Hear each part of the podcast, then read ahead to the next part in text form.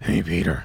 Hey man, what's up? Trying to get my sound unique. Oh, it's unique, all right. Very unique.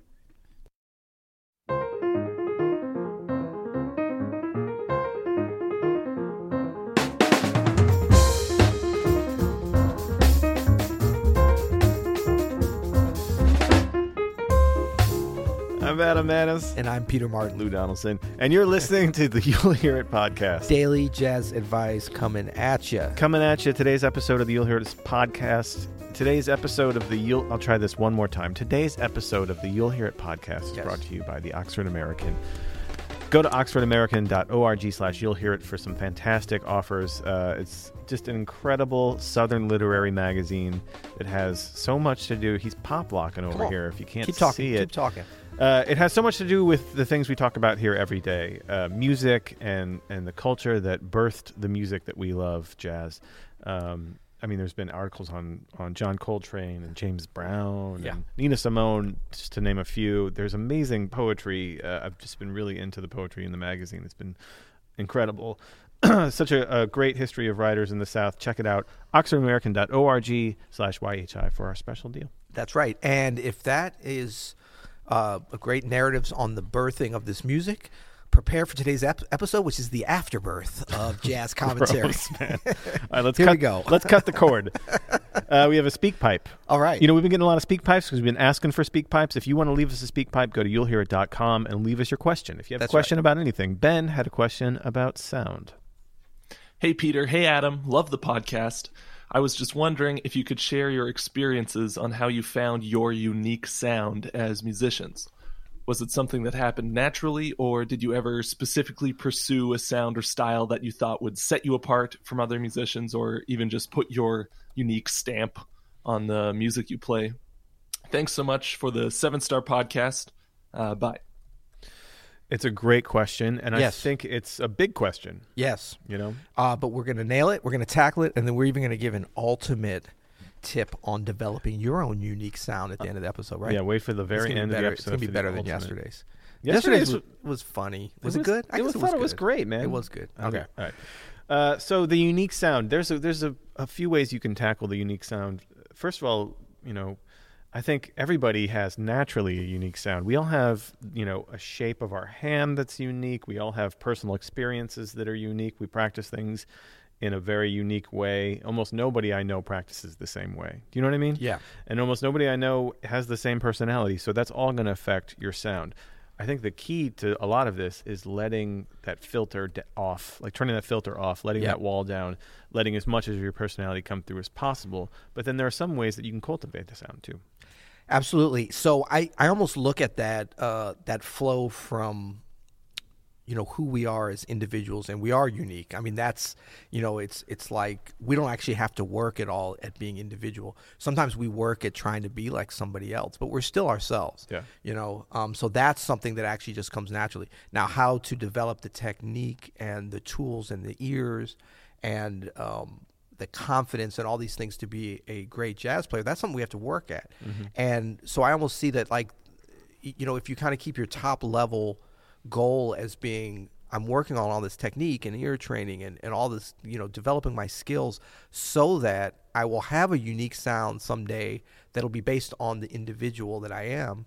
That I actually don't have to work on that being an individual part. That's sort of the, you know, the God given thing that we all have. Yeah. Um, but the other skills, so like I, I guess you know we all go through the, you know identity crisis, midlife crisis. I mean, there's always crises we can go that are like based upon our self awareness, the level of self awareness that we have. Um, but the interesting thing about that is like we always have something. Yeah. You know, I mean, it's kind of like talent. Like a lot of people worried about, I want to develop my talent, and it's like, well. I mean, develop your talent's fine. I, I want to gain more talent. You can't really do that. Yeah. But it's not as important as you think because you've already got that. Whatever Yeah. amount of talent, and you do. Everybody has. Everybody some. has some. I mean, I hate it when people tell me like, I don't have any talent in music. You know, it's kind of like I don't have any talent in breathing. Yeah. Really, you're dead. Yeah, You exactly. know? Yeah, yeah, yeah. We all have something, uh, and that's never as important as like what we develop. So I think with the individuality, um, y- you know, there's things that we can do in terms of being self-aware and understanding where we exist in this world and that there's forces that come on us that want to stamp out. There's like economic and, and political forces that want to stamp stamp out people's individuality. Totally true. And and you see that in music a lot, like where you get this thing of like there's a certain kind of sound that we perpetrate on people like from a very young age. Like you listen to this kind of pop sound, and then you're gonna identify, and we're gonna get certain triggers off of you based on emotions from music and everything. And some of them are great, some of them are whatever. Yeah. But the whole thing is like, where, what is your individual relationship with music? It starts out great as a little baby, actually. I think. I think and so, then too. You know if it's nurtured if it's nurtured and and as opposed to nature as like what you're born with that's where the magic can happen and you can retain that individuality and then build a technique up to be able to take advantage of your unique you It's so true. And, uh, you know, jazz is a tricky thing with your unique you, right? Because uh, all the great players are celebrated for their uniqueness, for Yeah. their individual sound. And yet, people get in this trap of trying to sound just like them. I remember I was on the road once, a really great drummer and a friend of mine, Chris Higginbottom, based in London. And he. I was down because I, I was listening to a lot of Chick, and I like really wanted to get that Chick Corea. Chick Corea. I wanted to listen. I wanted to get that sound. I wanted to get that popping right hand sound, and it, I just don't have that. It's just not me, you know. Yep. And I was like, man, I don't have that time. And he, and he was like, no, you have Adam time, and it's Right. your thing, and it's great. And just and so that was kind of an eye opening thing. I was luckily I was young enough that it stuck, and it's like accepting what you do have and accepting that your uniqueness is what can make you great. You know what I mean? That that your what you might even see as deficiencies are just part of your sound. You know, you Right. wouldn't say that Thelonious Monk had technical def- deficiencies. He was so himself and so original Yeah. that he achieved greatness in, in the art. So uh, that's like something to definitely consider that taking that filter off, being as much of yourself as you can be, being honest on stage is the, is the yeah and i mean isn't that really what we're talking about self-awareness in general with your personality? It's like your musical talents and personality it's like getting more and more self-aware which is always easier as we get older. But but there's ways we can accelerate that by um, I mean, look, there's a lot of stuff way above our pay grade here at the You'll Hear podcast in terms of neurology and Oh, psychology Yeah, that affects sure. this. But I do believe that there's a mindset that we can adopt. It gets harder when you get more older and stuck in your ways. Yeah. But I always think back to the great Nicholas Payton because I was around him a lot. Well, recently too, but when he was young, I mean, younger than me, like teenager, Mm-hmm. and he always had like this kind of, he always had such a great self awareness of like where his talents lied Yeah. and was able to really exploit them in a way. Now he has very big musical talents in a number of ways, so some might say, "Well, that's easy because he's really talented." Well, but but, when he was a teenager, did he know everything he knows now? Did, could he did he have the facility that he has now? Probably not. no, exactly. But I mean, he was he understood that like he had an, an, in, he was an individual with an individual sound at a, an unusually young age and played in that way. Yeah. And I mean, he would probably be like, "Oh, I was copying Freddie Hubbard and Wynton and different people," but not really, not in the way that most like. Usually, you get to that later on. We, you know? we hinted at this a couple weeks ago, but I actually think this is the most important part about being a great player. It's when you see young players who are obviously going to be great, you know, world class musicians. They may not know all the theory that even you know. They might not have all the technique that some trumpet player you know has, but what they do have is that that strong sense of self, that strong sense of individuality, that strong confidence and that makes them great and and that's like for me that's one thing that you can really point to as proof that if you develop that part of your personality it's not even a different personality. You don't have to change your personality. Just No. let your personality come through in your music. And everything that you focus on should be uh, should be helping you to get that way. For me every few months like if i'm about to start a new practice thing I will open up my practice journal and I'll almost do like this, you know, uh, practice bullet journal. Exactly, but I'll, I'll do like a, a free form, like word cloud, free association of sounds that I want to want to have, right? Of things that I like to hear and mm. things that I might want to emulate, and really just sort of like list them out. You know, like the other, like I have glissandos, you know, my latest one, and things that I don't really have that I think are a part of my personality, and that way I, I can practice those. This is one te- technique you can use is to sit down and write out what are your sounds. Yeah, yeah. How do you know if you don't think about that kind of stuff? You know That's what I mean? right. Well, it's in, interesting you're saying to write it out, and I don't. I just want to do a little foreshadowing for our episode coming up tomorrow. Super excited about that. Mm. But I'm interested to know. You don't have to answer this because the listeners haven't heard. We're not at tomorrow yet. But how you're able to write things with the two paws that you have.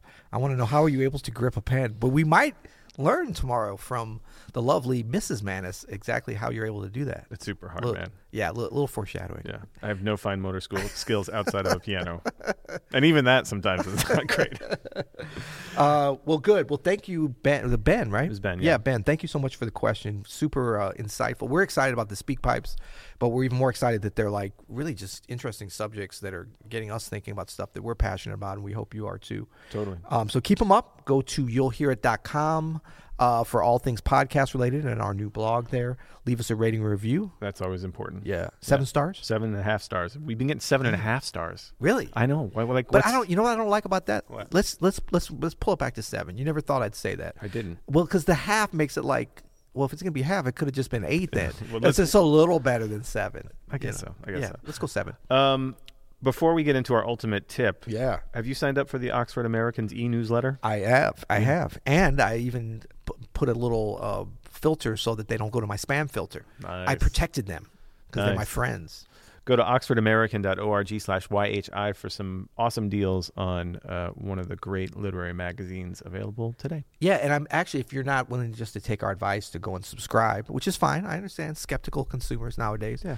Um, this is a great way, a free way to kind of check out some of their content. First of all, you can just look at the site You and can. use that portal slash YHI. That'll get you right in there. But signing up for the newsletter, it's obviously they're they're totally legit. If you ever want to unsubscribe, you press one button and do that. But you can start to get some of their content over time, kind of drip to you, and see if you like it, and then maybe you'll become a subscriber because that's really where the magic happens. The live, uh, you know, the phys- tactile, the physical. the physical magazine. When and when you put this on your coffee table, if you don't have a coffee table, you can just put it in your living room or in your tent wherever you live. Go to ikea.com. slash YHI. Yeah. Um, keep building. IKEA, love you. Um, uh, keep putting all those stuff into those little packages with the teeny little wrench. Love it. Florgan. Fjorgen. So no, but when you uh, put this, you know, you ins- did you know you instantly become smarter and I more did. sophisticated? I feel that way. That's right. Yeah. Good. Um, What's so, our what's our ultimate tip? so this is the thing on individuality. I think the ultimate tip is that you know you actually can practice this at least how it manifests Yep. into your playing. I know we said you are an individual and that's already there, but how do we manifest that? And that is this practicing performing that we've talked about before. And I like to do this at the end of the practice period, but you really could do it at any time.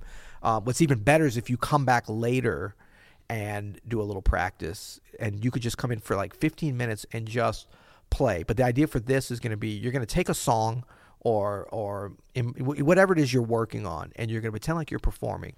But the the joy of it is going to be that there's no audience there so no reason to get nervous because nobody cares. Mm-hmm. But your only goal there is to play as much as possible possible you Mm. so you've got the framework, which is the tune or the blues or whatever you're playing. Or you could even do a free improvisation if you if you if you got that in your wheelhouse. But you're going to actually practice playing as an individual. You're only going to play ideas that are like something that you've heard. If that's steeby dooby dee da, steeby dooby, that's who you are. That's fine. Like whatever kind of comes to mind first. You're not going to judge yourself when you copy, which inevitably, invariably you will, things that you're working on. Yeah. But it's going to be like a mindfulness exercise in that other thoughts are going to come in. Just relax, don't judge, push them out, and forge ahead. Remember that that chick worksheet from Berklee that Elias shared with us, Yes. right? Chick Uh, Corea. I- only time you say chick, only I- play what sorry. Yes, okay. Only play what you hear. Yes. And if you if you're not hearing anything, don't play it. That's, right. that exercise when you practice performance like that, Yeah. only being yourself and not playing anything that's not you, Right. that gets you in that zone very quickly. That's right. There it is. Well, till tomorrow. You'll hear it.